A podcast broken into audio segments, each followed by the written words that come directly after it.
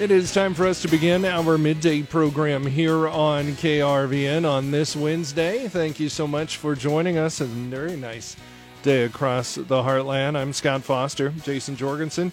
Bob Brogan are in here as we do our previews on what we're going to be talking about. And we always start with Farm Department. And there's Susan Littlefield. Hi, Susan. Well, hello. Got a question for you. We are almost two weeks into the new year. Have you stuck to your New Year's resolutions yet? Yes, because I didn't make any. Ah, good for you. So that was yes. I have. I, I've been very strict at sticking with them. Oh, good. Gold star for you today. Thank you. Thank you. you have you? Yes. Congratulations. Good yeah, job. when you have a wrestler in the house, you do stick to your oh your yeah, you kind of have to. Kind of goals right then and there. Yep. what do you got for us today? Well, that kind of leads into what's going to happen at 1219. We are talking with Chef Gavin Pinto. He's with Certified Angus Beef as he talks about eating healthy. Everybody's one of the goals they always have every year. So he's going to talk about ways that you can incorporate beef and some amazing recipes through their website. So we'll talk more about that at 1219. Then Clay will come in with UNL Extension educator Chuck Burr, gives us the final numbers of the 2020 TAPS program. Remember that? Testing ag mm-hmm. performance solutions. So we'll have more on him with the midday. And then I'll step back in at 117 as there is some hemp growers that has some legislation possibly on the books at the unicameral. We'll talk about what some of their goals are with that information and how a previous legislation has kind of given them a bit of a hiccup. So more's coming up on that at 117 from the farm team. All right. Thank you so much, Susan. Have a great day. You too.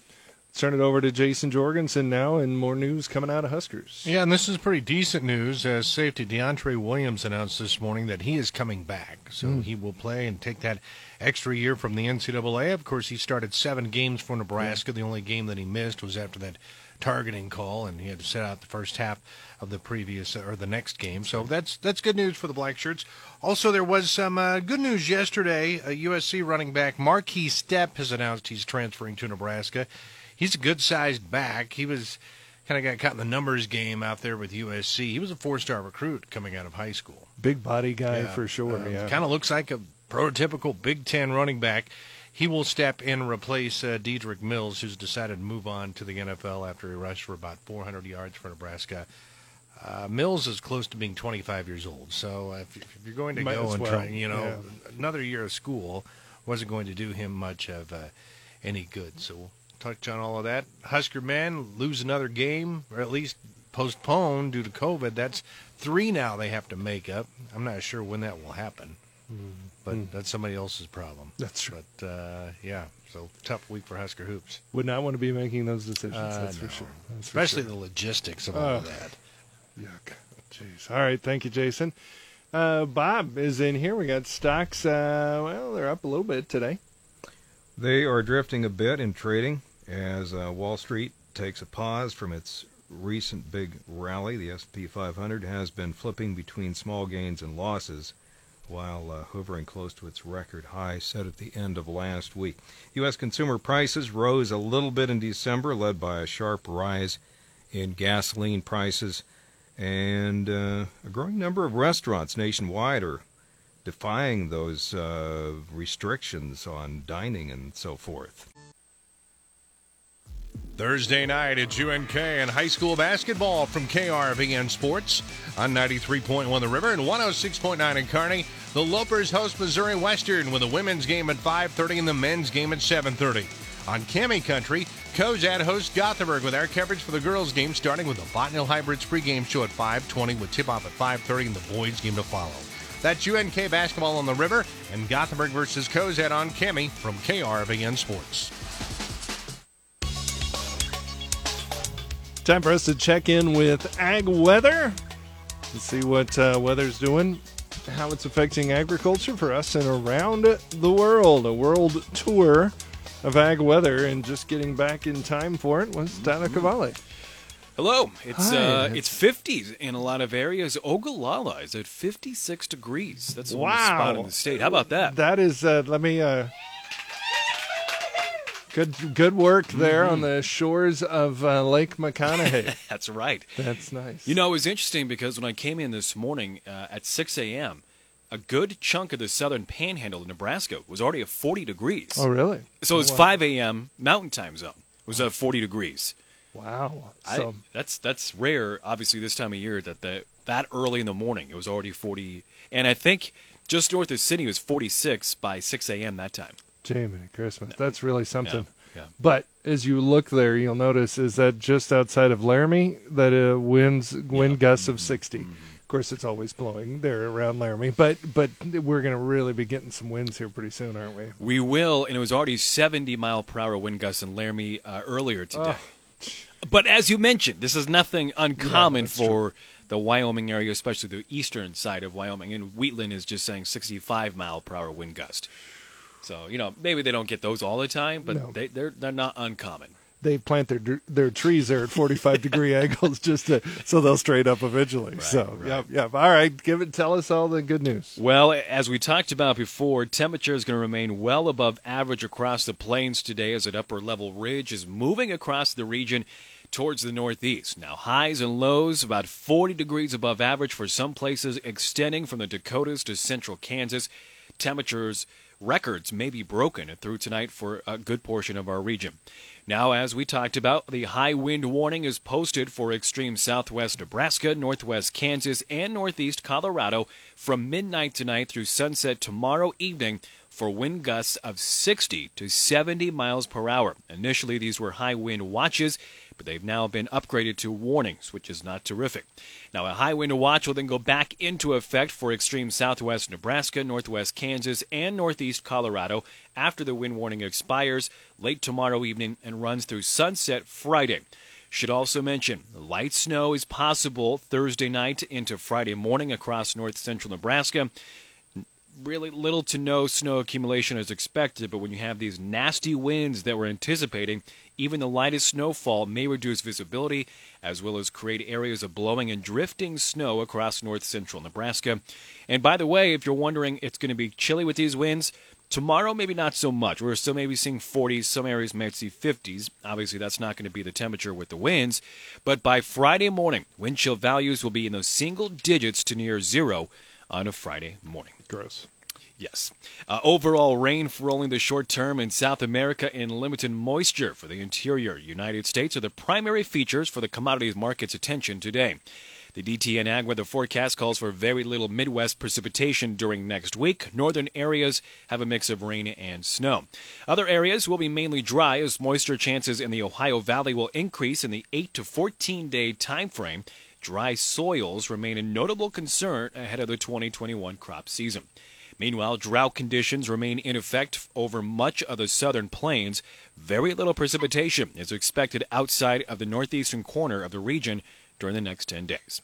Northern plain areas will have a blustery and colder trend in the forecast through the end of the week. Snowfall will be variable but mostly light. Low temperatures remain in place through the 10 day time frame. However, little to no additional precipitation is indicated. Meanwhile, northern and central Brazil crop areas have moderate to locally heavy rain in the five day forecast. Southern Brazil has light rain prospects. Moisture will be favorable for northern and central crop areas, as the lighter amounts over southern areas will lead to concern about moisture deficits during the balance of the crop season. And finally, Argentina's central crop areas have rain in the forecast during Thursday and Friday. The pattern turns drier after that week. Most of the primary crop areas of Argentina are in drought, with rain offering limited benefits.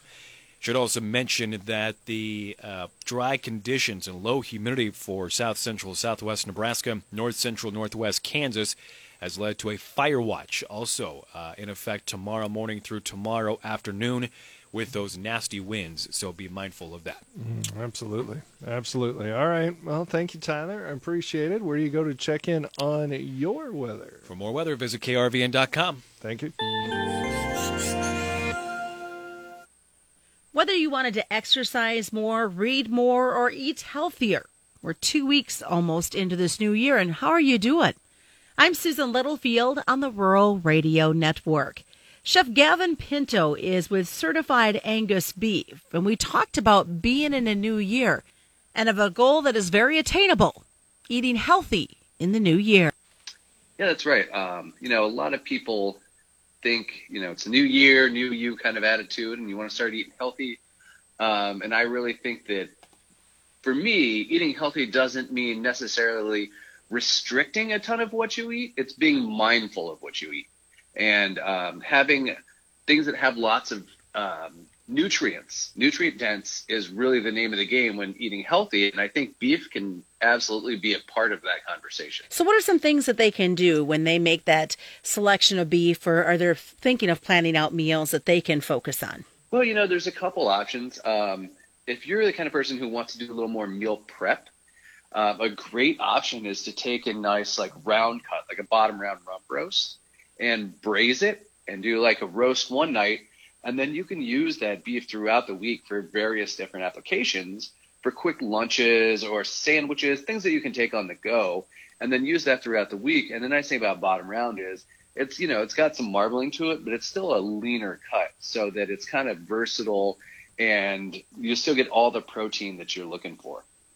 So, looking at that and looking at the quality that's there, what are some of your favorite go to meals, especially, you know, it's a new holiday, at post holiday, everybody's kind of in that, you know, needs to jazz things up a little bit.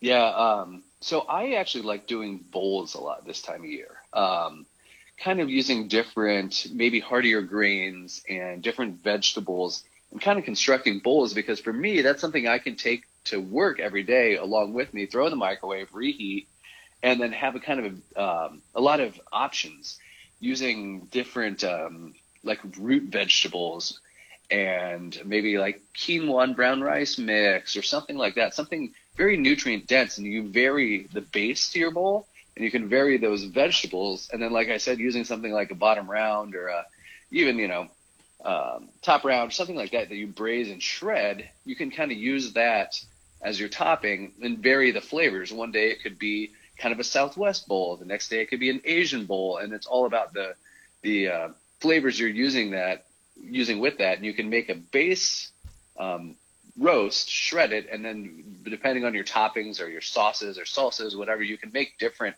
meals out of that one dish. And I think it really makes the food prep for the week and the planning so easy. And it sounds like it's pretty uh, kid friendly as well.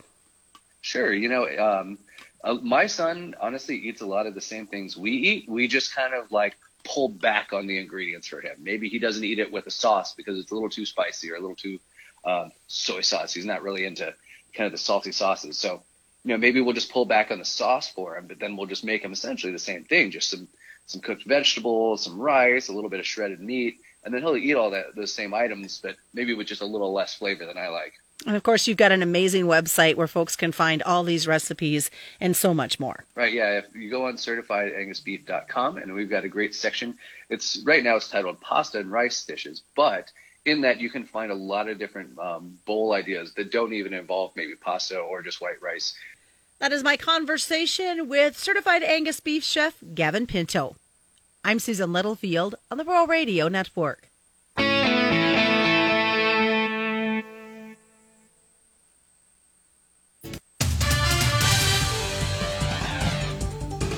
Time for us to check in on sports, and Jason Jorgensen back in studio with us. And uh, we talked a little bit about this a preview, but uh, after a bad day for the Huskers with Wan'Dale Robinson, they come back with a couple better days. Yeah, it's an active time. The Blackshirts picked up some good news this morning. His safety, Deontai Williams, announced his intention to delay an attempt to make the NFL in favor of a return to Lincoln for another year with the Huskers.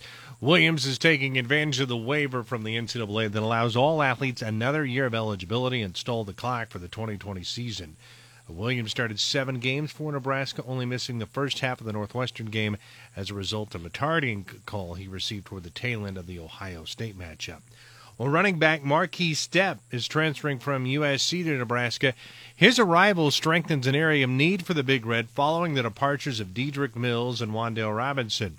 Stepp made that announcement yesterday on Twitter. The six foot, 235 pounder appeared in five of the Trojans' six games, and he was the team's third leading rusher. Now, he was a four star prospect coming out of high school in Indianapolis in 2018. And the good thing about him is he has three years of eligibility remaining. Now, from the rumor mill and where there's been smoke, there's been fire on all of this this point in the year. Uh, it's rumored that quarterback Luke McCaffrey will be announcing soon his decision to enter into the transfer portal. I, I'm beginning to hate the words transfer portal. I really. Well, you, you knew that's what it was going to Yeah. be. Uh, I can see McCaffrey wanting to move on. However, in my professional opinion, he does not have the skill set to be a power five quarterback with his inability to throw the football down the field. But I'm also I was also disappointed this fall that Nebraska didn't find a way to use him in like a Kordell Stewart kind of way. I mean, if he's not going to play quarterback, fine, but get him out on the field. He needs to be on the field for sure. But who knows? He might end up if he wants to play quarterback. He might end up playing for his dad there at Greeley at Northern Colorado. We'll we'll see. But uh, to this point, when we've heard a couple days ahead of time, it's turned out to be true. Very, very true. Cade Cunningham scored 18 points, and Oklahoma State held off a late rally to defeat sixth-ranked Kansas last night, 75-70. KU fell behind by 16, and head coach Bill Self says that was too much to overcome. and uh, probably played a pretty competitive 10 minutes. But other than that, I didn't think we were very competitive. I thought they controlled everything with their speed and quickness and, and our inability to get back in transition, uh, uh, uh, put it where there was no margin for error. Kansas trailed by three in the closing seconds and had possession but couldn't pull it off. And K State will kick off its 2021 football season on September 4th against Stanford. That game will take place at the AT&T Stadium in Arlington, Texas. They've been chosen for the All-State Kickoff Classic, so they'll have to be ready to go on that one. Way to go, Wildcats! Have we? I was kind of thinking the kickoff classic had gone away. Maybe I maybe I just missed it because we don't play it anymore. Well. that could have been it. I don't know. That's true too, but that's that's a nice game for the Wildcats to pick yeah, up. that is. That's sports. For more, you can find that anytime at krvn.com. All right, thank you. Students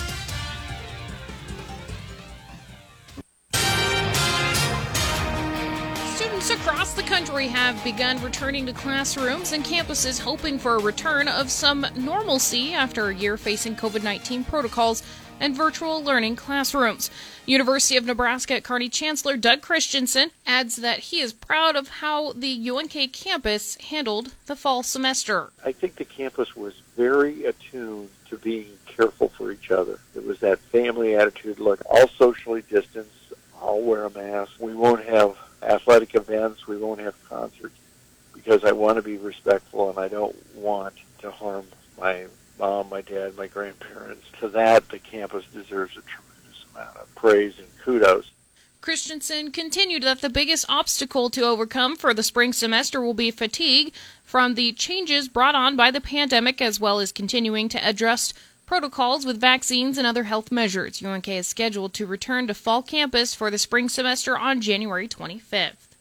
Police in Council Bluffs say two men have been arrested on suspicion of attempted murder and other counts in a shooting that left one man critically injured.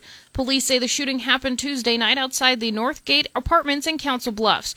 Arriving officers found 32 year old Jeffrey Enders on the ground with a gunshot wound to his head. Police say he was hospitalized but is expected to survive. Police later arrested 22 year old Gage Eggum of Omaha, Nebraska, and 28 year old Cody Chapin of Council Bluffs in connection with the shooting. Mexico says it will invoke the labor section of the free trade agreement with the United States last year to pressure for its workers in the U.S. to have access to the COVID 19 vaccine, regardless of their immigration status.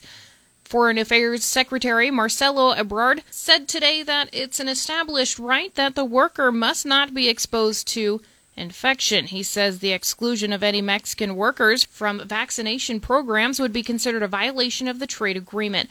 Mexico President Andres Manuel Lopez Obrador visited Washington in July to sign the new U.S. Mexico Canada trade agreement.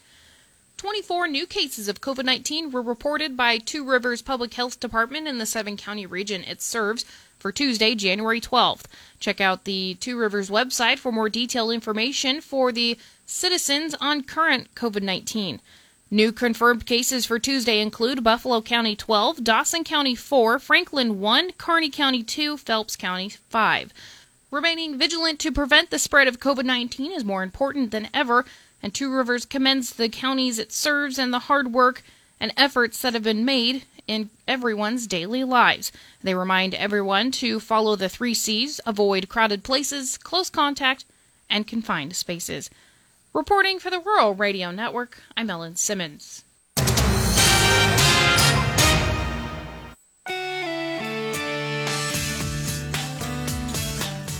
We return to the TAPS fields at the West Central Research and Extension Center to see how the 2020 program came to an end. On the Rural Radio Network, I'm Clay Patton. We followed the TAPS or the Testing Ag Performance Solutions program in 2020 from planting to harvest in our program Fridays in the Field. We're once again joined by Nebraska Extension Educator Chuck Burr. Chuck, start off by telling us how did the TAPS program finish in 2020? Yeah, of course it was pretty hot and dry this year, which uh, if you had plenty of water, had really good yields. So we're pretty excited about the yields that we saw this year. Uh, pretty interesting to see the huge response in water. If anybody was a little bit short of, of water throughout the year, really, really impacted their yields, which you would kind of expect. Profitability was also hugely dependent on when they marketed their grain as well. Of course, with high prices now compared to the rest of the season, uh, anybody that did any forward marketing or anything like that probably didn't turn out quite so well. So kind of interesting to see how things panned out this year. If you can, can you give us any insight into what those overall profitability numbers look like for some of the high performing teams? Some of them up into the $400 per acre range, which, you know, if they did a really good job of watching their input costs, uh, you know, not putting on too much water, nitrogen, just putting on what the crop needed, then, of course, marketing towards the end of the season, we saw some really, really high profitability numbers. Uh, sorghum as well. Sorghum is actually a positive basis when we, we finished the contest up in late November. So over $5 per bushel for sorghum sold uh, delivered at harvest. So huge, huge numbers this year. You know, it's interesting. We talk about the TAPS program, and the one thing is, you guys really discouraged us going full bore to try to get the best yields. So these teams that were achieving that high profitability level, as you were saying, nearly $400 per acre, what was the type of yield that they were seeing off of those fields to achieve that profitability? Yeah, so the high yields were pretty profitable this year uh, with with prices the way they were. If they really watched your input costs, if you had a really high yield, really high profits this year. Kind of interesting to see uh, that in terms of you know look, looking for those extra bushels this year, it paid off. For the researchers such as yourself and others that are involved with the TAPS program, how long will it take you to synthesize a lot of the information before we can see some of the results and things learned here in the 2020 TAPS program when, like this past summer, you had the tips from TAPS from the previous programs? So our first release of information will actually be this Saturday, January 16th. We had planned to do an in-person awards banquet course, with COVID, that's not available this year. So on Saturday, January 16th at 7 p.m., we're going to do a virtual uh, awards program. Uh, we were all down in Lincoln last Friday recording that through the Market Journal program. Uh, so you can catch us on Twitter or our West Central Facebook page. So our Twitter handle is UNL underscore TAPS. And the West Central Research Extension and Education Center is Facebook slash UNL WCREEC. And again, those will be presented at 7 p.m. this Saturday. As we start to turn the page now into 2021, uh, what are the early things? If someone's interested in the TAPS program, what is the next step they need to be doing right now? We are taking reservations this year. We've got several coming in already. Get a hold of Crystal Rhodes. Crystal is our TAPS program manager. You can just send her an email, taps at unl.edu. Again, let her know as soon as you can uh, if you're interested in participating and which competition you would like to participate in. The other thing I'll just mention is after our awards banquet or award, virtual awards Saturday, we will uh, have a PowerPoint posted on our website uh, with some slides showing the data uh, that uh, allow the award winners to, to win their, their cash and prizes. So check that out as well on our taps.unl.edu website.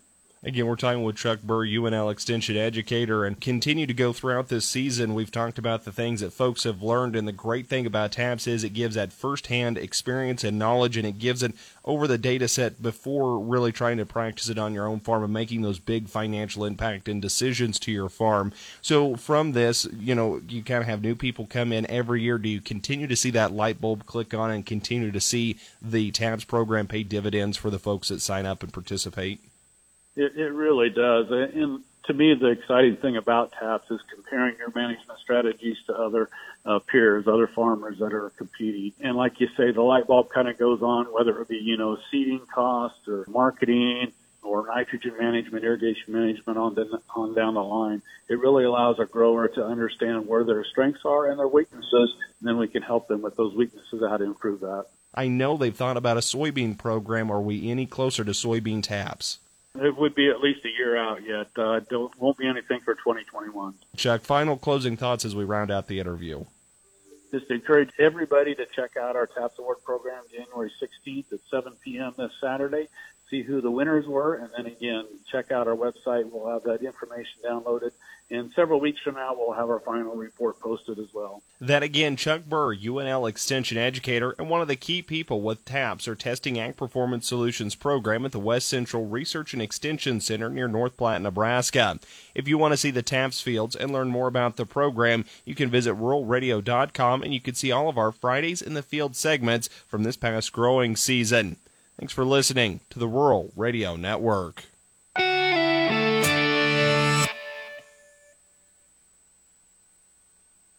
With Business Report, I'm Bob Brogan. Stocks are drifting in trading as Wall Street continues a pause from its big recent rally.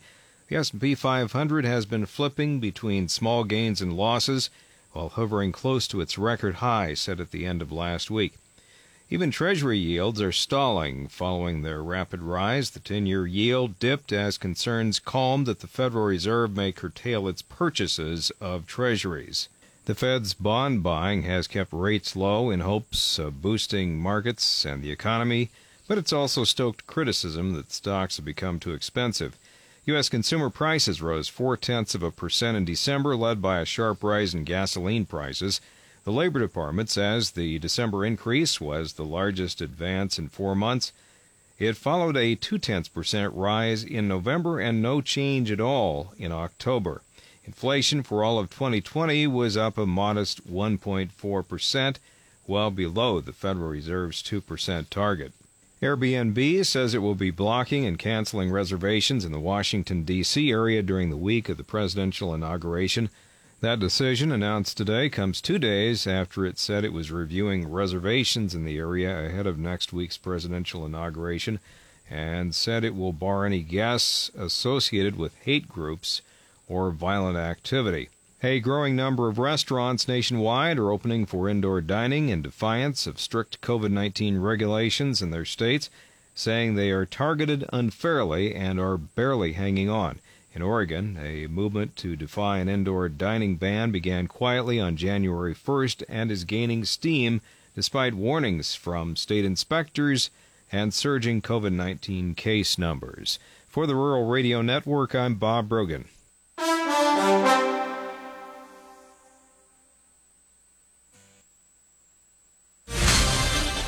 Learning more about the Nebraska Hemp Farming Act. Good afternoon. I'm Susan Littlefield on the Rural Radio Network. Andrew Bish is with Bish Enterprises and Hemp Harvest Works. We talk about the Nebraska Hemp Farming Act. When you look at the current hemp uh, bill that's on the books, and I think it's 1120, uh, that, that ultimately was revised from 11 uh, uh, from 657 last year there were some changes that were made to LB 657 that really were not very farmer friendly, and that is our main focus um, uh, in re- relative to some of these goals. So when you look at the primary goals here, uh, the first one says until a producer incurs three strikes, that producer cannot face criminal prosecution for violation of the Nebraska hemp program. For fiber crop production, if a crop can be mitigated for compliance, that crop production does not count as a strike under Nebraska law. So what does this mean? Well, right now, if you grow a crop in the state of Nebraska and you happen to get a variety that tests, let's say it tests 1% THC, well, you could you could technically be uh, charged with a felony in the state of Nebraska for growing this crop. Now, keep in mind that Nebraska doesn't have a certified seed program, nor are there certified varieties that are known to not do that. So it's very risky in the state of Nebraska if you want to go out and test different crops. Uh, you know, you're you're the type of farmer that's going to do some testing because it's it's very early on and with this commodity, and you want to figure out which is the variety that grows here in Nebraska the best well, that testing might cause you to become a felon. And, and that's what we don't want. So what we're asking for is for the state to change that language so that it requires that a person has already committed, violated the act on three separate occasions before they can be charged with a felony. That way, you see gross negligence um, on behalf of the, the producer or the grower, not an accident. And right now, an accident can get, like I said, can get a farmer um, turned into being a felon. That's not farming. A little bit about mitigating for compliance.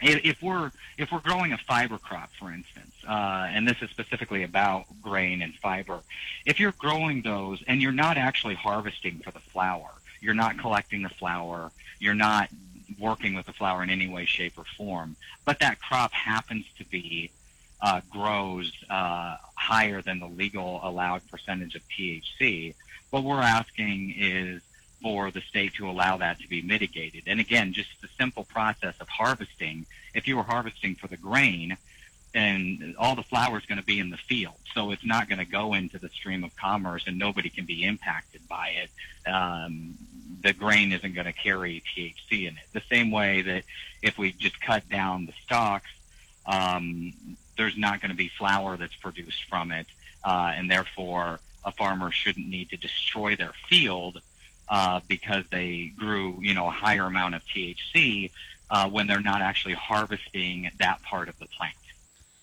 And that's my conversation this afternoon with Andy Bish. He is with Bish Enterprises and Hemp Harvest Works as they talk about the Nebraska Hemp Farming Act and some of the goals that they have for this legislative session. If you'd like to read up and find out further information, you can go to hemp.com. I'm Susan Littlefield on the Rural Radio Network.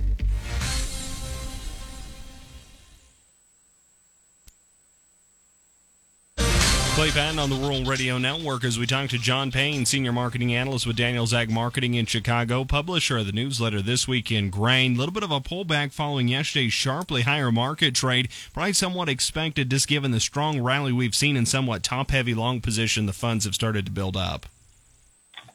Yeah, I think fund positions have been long for a while, though. And, and in my opinion, you know, the sharpness is, is going to provide opportunity, especially if you're making cash sales along the way um, you know, liquidations are going to happen.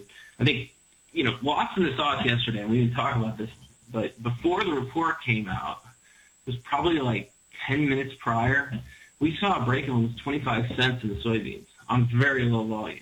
So you have to be ready for this. You know, there's going to be a lot of rugs to be pulled out. Now, whether or not they're coming from $14 or not, I can't tell you. You look at the charts, you get 15. 15 looks to be a nice round number. That's a 2014 high. Uh, we're there for corn right now, uh, so you know weather, depending in South America, may be a factor. But I just think momentum and, and just the lack of supply we have right now is uh, is going to drive us there.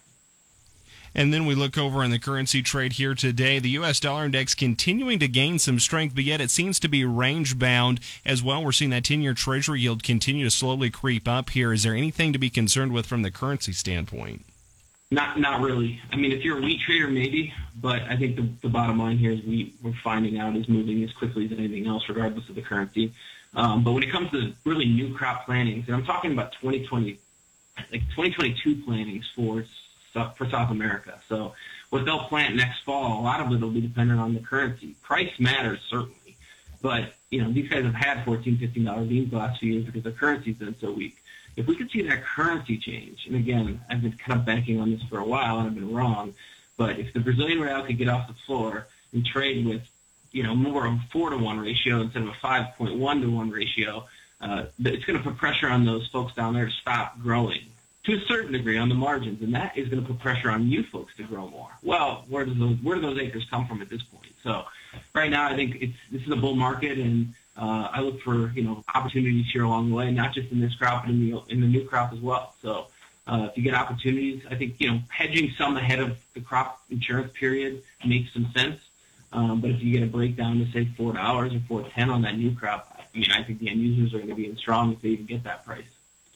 That is John Payne, Senior Marketing Analyst, Daniel Ag Marketing in Chicago. You can learn more and sign up for John's daily newsletter this week in grain at danielsagmarketing.com. Again, that's danielsagmarketing.com. Do remember, though, trading futures and options involve risk of loss and may not be suitable for all investors. Do consider these risks before investing. We'll still see the front three month corn contracts end in the green.